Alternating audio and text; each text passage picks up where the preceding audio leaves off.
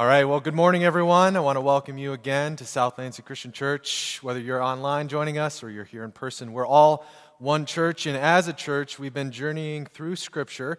Together as God's people, we're reading about two chapters a day. We started back in Genesis in September, and we read Genesis and Exodus. At that point, we were in this sermon series called Ever Present Help looking at God's faithfulness, how he shows up again and again for his people in Scripture, and how we can count on his faithfulness today in our own lives. Following that, we turn the page to Leviticus, and the first words of Leviticus are, and he called, because it's God calling to Moses from the tabernacle, and it's God moving in to live with his people, and as he does so, he has to tell them how to live so that they can be in his presence. And so the word for that is holiness, holiness. And so we had this series called Holy. And we talked about how to be holy is not to be mystical or hyper spiritual or something else like that. To be holy is just to be set apart, to be distinct. And God expects his people to be distinct, to be set apart, to be holy. If there's no discernible difference between you and your non Christian neighbors or friends or even family members, then something's wrong. God expects his people to be holy. Now, following Leviticus, we are flipping the page into Numbers. And in your reading yesterday was when we made that, that switch. We watched a video and we read the first chapter of Numbers. Numbers, believe it or not, is actually a, pretty enjoyable book. We just got to get through the first few chapters, about 10 chapters or so. So you guys can, can have stamina and you'll make it, you'll be there. Uh, if you need some encouragement, every Monday through Thursday, we're reading at 1212 on Facebook Live, and you can tune in and read with us, and that way we'll get through this together. And then, and then we'll get to Numbers chapter 10. And so Israel and, and Moses have been at Mount Sinai, and they've been there since leaving Egypt for about a year now. And we see all the law happening, and the tabernacle being constructed, and Leviticus given. And then finally, finally, you get this in chapter 10 of the book of Numbers, verse 11. In the second year after Israel's departure from Egypt, on the 20th day of the second month, the cloud lifted from the tabernacle of the covenant. So the Israelites set out for the wilderness of, from the wilderness of Sinai and traveled on from place to place until the cloud stopped in the wilderness of Paran. So the Israelites are on the move. It seems like God is ready to bring them into the promised land and that they're ready to realize the promises that God has for them because God is. This is where they're headed to. They've followed him out of Egypt into the wilderness. They've been given his instructions. They've built this tent for God to meet with his people and to be present with them. And yeah, they've had a few issues along the way. There was that whole golden calf incident and some you know, grumbling and complaining. But on the whole, things are really looking up for God's people, and they should only get better from here. But then, well, the book of Numbers has some mistakes being made.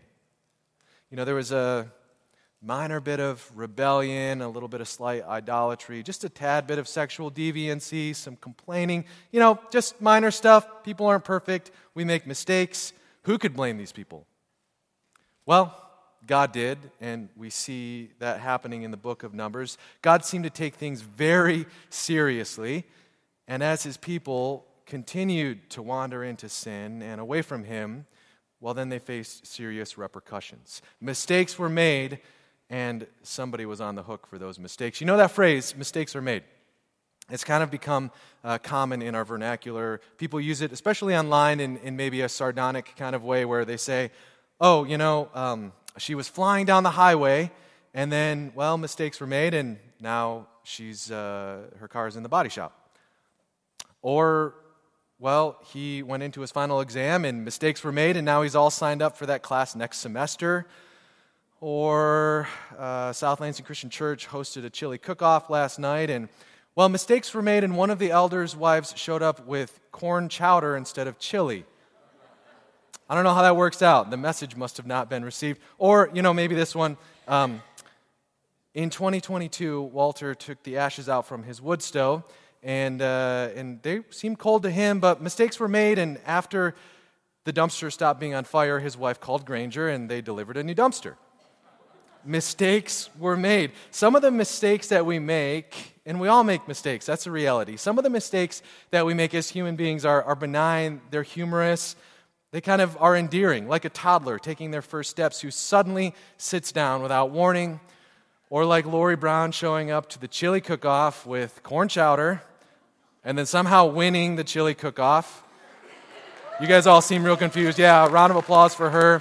Uh, we were able to, what it's really about is raising money for the blessing buckets. We raised over $900 last night. That money goes, yeah, money goes directly to meeting the needs in our congregation and of those that we know outside. So it was a great, great night last night, even despite the corn chowder incident.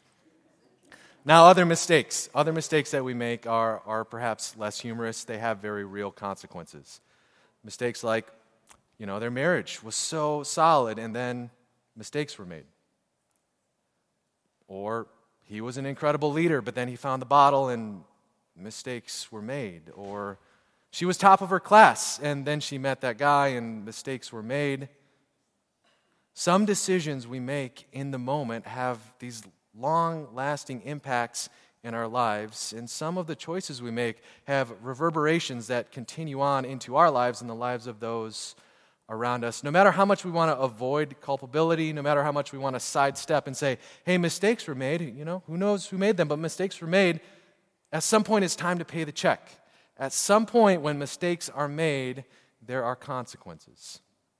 So turn with me to Numbers chapter 13, and we're going to see how the Israelites found out this same fact in a, a very, very intense way. So, Numbers chapter 13, starting in verse 1. The Lord now said to Moses, Send out men to explore the land of Canaan, the land I am giving to the Israelites. Send one leader from each of the 12 ancestral tribes. So Moses did as the Lord commanded him. He sent out 12 men, all tribal leaders of Israel, from their camp in the wilderness of Paran. So the people of Israel have been brought to the edge of the promised land. They're in the wilderness south of it, and they select 12 scouts to send up to scope out the place. These guys are gone for 40 days. One representative was selected from each of the 12 tribes of Israel. And, and they go off and they come back and they bring this report that we can read about in verse 27 and following of this chapter. Verse 27 this, this was their report to Moses. We entered the land you sent us to explore, and it is indeed a bountiful country, a land flowing with milk and honey. Here's the kind of fruit it produces but the people living there are powerful, and their towns are large and fortified. And we even saw giants there, the descendants of Anak. The Amalekites live there in the Negev, and the Hittites, and the Jebusites, and the Amorites live in the hill country. The Canaanites live along the coast of the Mediterranean Sea and along the Jordan Valley. But Caleb tried to quiet the people as they stood before Moses. Let's go at once to take the land, he said. We can certainly conquer it.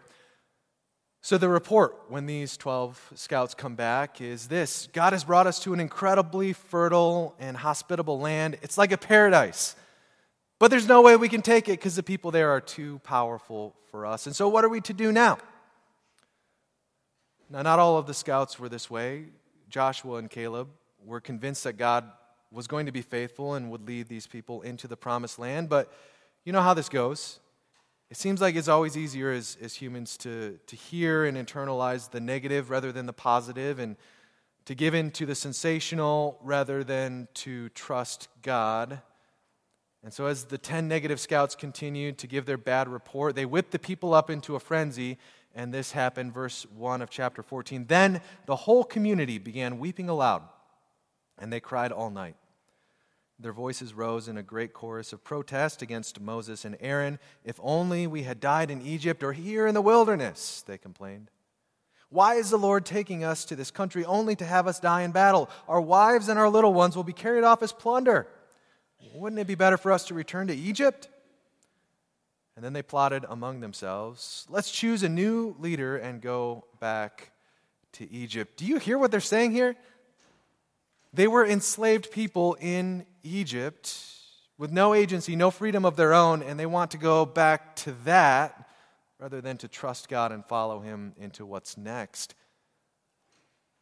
Man, every action has a reaction, every decision has a consequence, good or bad. And in this episode of God's story, the the decision of the spies to not trust God resulted in the people not trusting God, and that spiraled out of control. And this is fascinating to me because remember, again, the people have only been out of Egypt for a year, maybe just a little over a year. And in that time, they've seen God do the miraculous 10 plagues and free them from the Egyptians and lead them through the Red Sea and provide food to them that they didn't make on their own and provide water from a rock. And then they saw the, the signs of his presence at Mount Sinai and they were terrified. And then there was a pillar of cloud and a pillar of fire. All of this stuff, it wasn't in ancient history, it was just in the last few months. They'd seen all of these signs, and yet it wasn't enough. And I think a story like this is a good reminder for you and me because I don't know about you, but I often feel like it would be so much easier to trust God if He just did a sign right now. If He did a, a miracle here among us this morning, it would be so much easier to be faithful and trust Him because i I would have seen undeniable evidence of His power. But these Israelites, they had seen miracle after miracle after miracle, and it wasn't enough. Matthew 16, Jesus' words, he, he, he says this uh, about a people looking for a miracle. He says, A wicked and adulterous generation searches for a sign. But the author of Hebrews, she says in chapter 11, Now faith is the confidence in things hoped for, the assurance of things as yet unseen. Back to the Israelites in the wilderness here, things got so out of hand that Moses and Aaron were overwhelmed, and the chaos continued to ramp up from there. Verse 12, verse 10 of this chapter. The whole community began to talk about stoning Joshua and Caleb. And then the glorious presence of the Lord appeared to all the Israelites at the tabernacle, and the Lord said to Moses, How long will these people treat me with contempt? Will they never believe me, even after all the miraculous signs I have done among them? I will disown them and destroy them with a plague, and then I will make you into a nation greater and mightier than they are. Again, our mistakes have consequences. Regardless of who made the mistake or who we might want to blame, someone has to take responsibility for our actions. And man, the consequences in this situation for the Israelites were very severe. God was ready to disown them, destroy them, start all over with raising up a new people group. And, and while God was pretty much done with the Israelites at this point, Moses was not, and so he intercedes for the people. And he says this in verse 17 Please, Lord, prove that your power is as great as you have claimed. For you said, The Lord is slow to anger and filled with unfailing love, forgiving every kind of sin and rebellion but he does not excuse the guilty. He lays the sins of the parents upon their children. The entire family is afflicted, affected, even children in the third and fourth generations. In keeping with your magnificent, unfailing love, please pardon the sins of this people, just as you have forgiven them ever since they left Egypt. And then the Lord said, I will pardon them as you have requested, but as surely as I live, and as surely as the earth is filled with the Lord's glory, not one of these people will ever enter that land. They have all seen my glorious presence and the miraculous signs I performed both in Egypt and in the wilderness. But again and again they have tested me by refusing to listen to my voice. They will never even see the land I swore to give to their ancestors. None of those who treated me with contempt will ever see it. And that was that. The Israelites had gone they had gone too far this time. They they'd made one too many mistakes, and the consequences were very severe. They're going to have a very serious penalty to be, face, to be facing. And, and while God absolutely, he, he absolutely had mercy on them. Mercy is defined as not getting the punishment you deserve. And so the Israelites wouldn't be wiped out in the wilderness. In fact, they would continue to exist as a nation.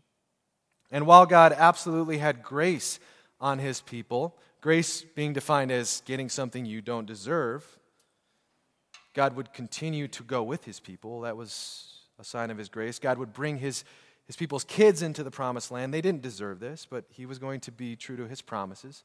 While God absolutely had grace and mercy upon the Israelites, they still had to face the natural consequences for their actions. And so none of this adult generation who had rebelled against God in the wilderness would ever enter the promised land or even see it. They were doomed to wander the wilderness for the next four decades. And, you know, when I think about that, I wonder if you were an Israelite, how would you have felt? You would refuse to trust God for sure, but now you see this penalty. I, I wonder about the, the regret they would feel in the future. I wonder about the, the questions they had the next day for sure, but maybe months or years, decades into the future. If we had just trusted God enough to follow Him, if we had trusted God to obey enough to, to go into the promised land, what would our lives have been like? How much better off would we have been if we would have just followed God? And that's the thing about making mistakes. When you and I make mistakes, especially when they're mistakes in breaking God's law and stepping into sin, there's always regret. There are always these moments where we look back and we wish, man, if only things had been different. If only I had made a different choice. Mistakes were made and I regret them. Reading the, the Wikipedia article, Wikipedia is the source of all knowledge and information, as we know. And it's got, it does actually have articles on almost anything you could ever want. And, and so there's an article on mistakes were made. And reading the, the history of this phrase, is, is just a fascinating trip through U.S. history. Uh, it's, it's, amazing how many of our politicians and leaders want to use this phrase as a way to say, uh, we're sorry that happened without actually admitting responsibility. Starting all the way back with Ulysses S. Grant and his really disastrous presidential administration, he wrote about it. He said, Some mistakes were made. Okay, well, who made those mistakes, man? And then you move up through some of the other greatest hits. You got Richard Nixon and you've got uh, President Clinton, and both of them wrote about their administrations and said mistakes were made.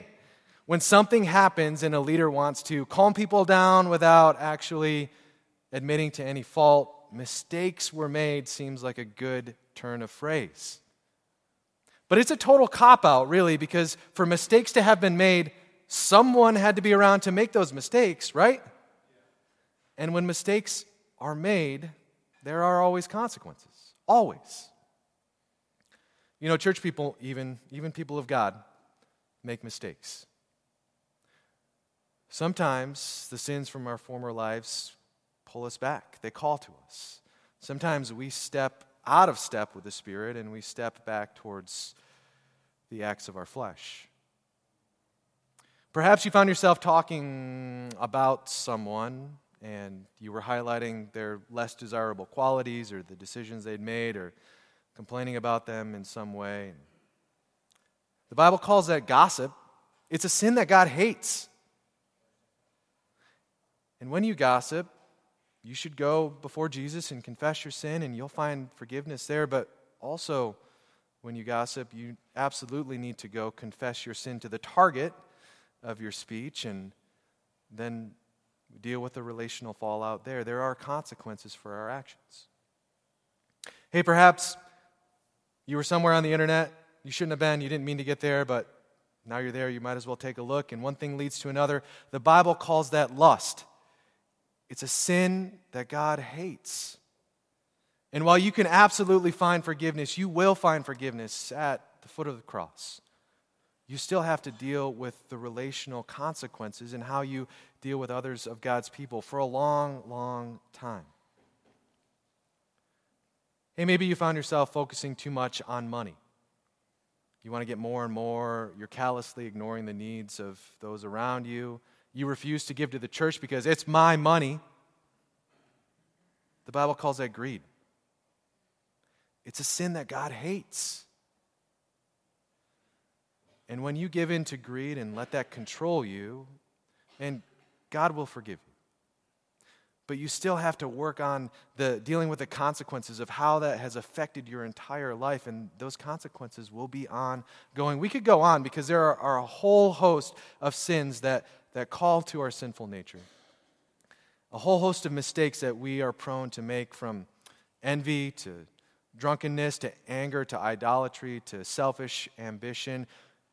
Paul, the Apostle Paul, is the master list maker, and you know he's got the, the lists of, of fruits of the Spirit and things that, that God grows in us, but he's also got all of these lists of, uh, of things in which our sinful nature falls into and leads us into. And if, if you spend some time reading in Galatians or one of his other letters, I'm sure you'll find a sin that you've dealt with there.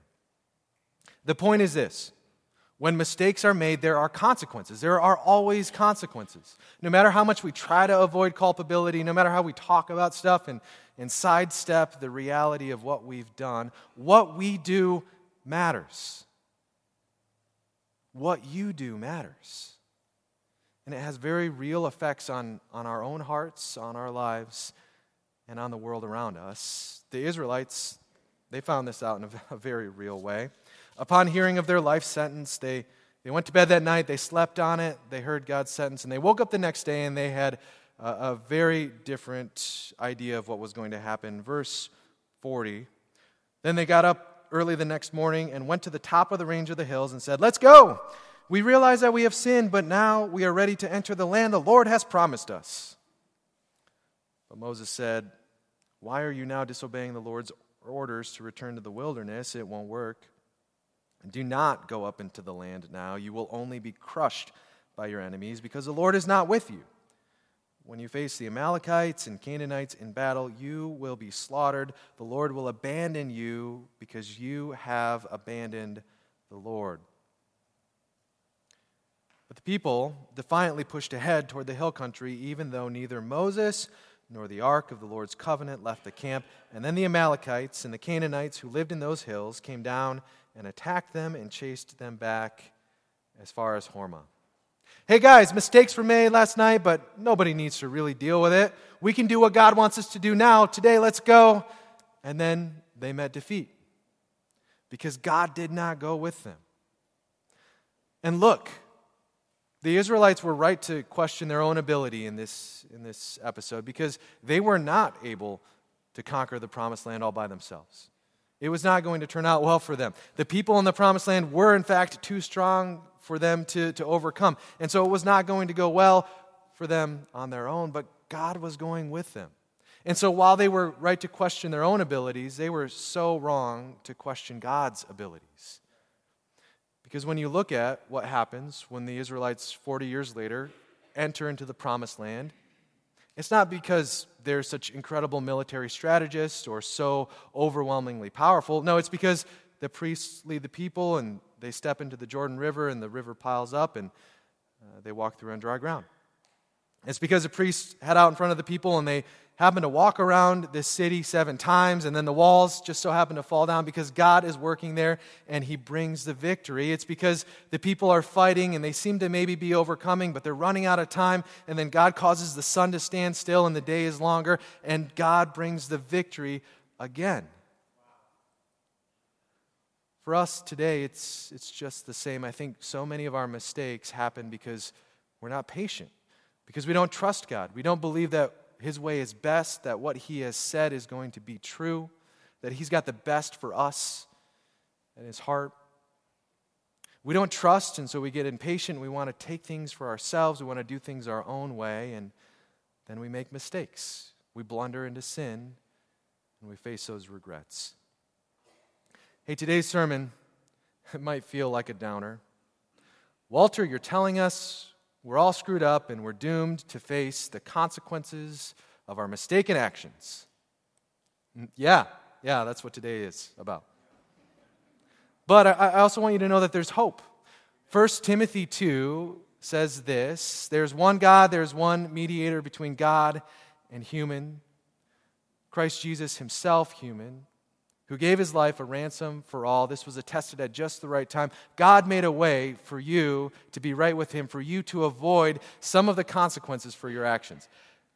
The penalty for your sins, for breaking God's law, for making these mistakes, was too great for you to bear. It was eternal separation from God and his people.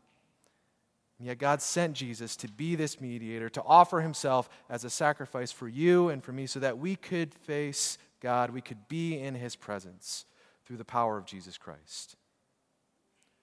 And so you can live a life that's different. Unfortunately, not free of mistakes this side of heaven, but free of the ongoing escalation of pain and, and violence and frustration that comes as a result of our sin in this life, and also free from the eternal consequences. Because God has forgiven you in Jesus. And because God has forgiven you in Jesus, He offers a way for you to be right with Him if you just accept His gift. And so this morning, if you're someone who's far from God, if you've never taken that step into new life, if you've never made Jesus the Lord of your life and been obedient in baptism, there's no time like the present, there's no day like today. Maybe God's been working on your heart. Maybe you felt the Spirit calling you and prompting you. Maybe, maybe there's some things that need to change. Maybe today could be that day. And so as we move into what's next, I'd encourage you find one of the elders, find somebody around the back of the room with a blue lanyard, and have that conversation with them about what it looks like for you to follow Jesus, for you, for you to accept his sacrifice for you, allowing Jesus to be that mediator in your place. And for the rest of us, what can we do this morning as people who follow Jesus, who've given our, our lives to Him, and who yet still sometimes stumble and fall into mistakes? Well, in the words of Wally back here, own your stuff. Own your stuff. If you've lied, cheated, lusted, stolen, gossiped, fought with, hated, or in some other way harmed your brother or sister, it's time to own your stuff. It's time to apologize, to ask for forgiveness, to seek restitution. You know, the world wants to avoid responsibility for their actions, but God's people take responsibility. The world says mistakes were made, but God's people say, I made a mistake. How can I make it right? And now, people of God, would you join me in prayer? God, we come to you and we are so thankful for your gift of life and hope, eternity in Jesus. Jesus, we're thankful for your sacrifice because we are flawed and fallen people, and our only hope is in you. God, I pray that as we go uh, about our, our lives, as we go be the church outside of these walls, that as we, as we do make mistakes, as we wander into situations that can bring regret. God, that we would own our stuff, that we would take responsibility for our part in the messes, that we would confess our sins to one another and to you. And Jesus, we look forward to your rescue in our lives. We, we look forward to, to one day standing with you in the presence of God, living that way perfected for eternity. But between now and then, Father, help us to take encouragement from your word, from your people, from your spirit. So, Jesus, it's in your name that we pray these things. Amen. At this point, we get a chance to respond. And the way that we do that here at South, we respond to God in worship, considering, considering what we've heard from God's word and choosing to, to glorify God because of his work in our lives. And so we'll do that as we as we sing a couple songs. We'll also worship as we give back, being generous because God has been incredibly generous with us. He's offered us his grace and his mercy. We also get to do that as we gather at the tables and share the Lord's Supper. And so this morning, as you gather with the church at the table be reminded that Jesus is truly your mediator that He's given Himself in your place, that now you can approach God through Him. And so that bread represents Jesus' body that was broken for you for me, and that juice represents His blood that was shed so that we can be right with God. And so as we sing, won't you come and join us at the tables? Now, will you join us and stand and worship?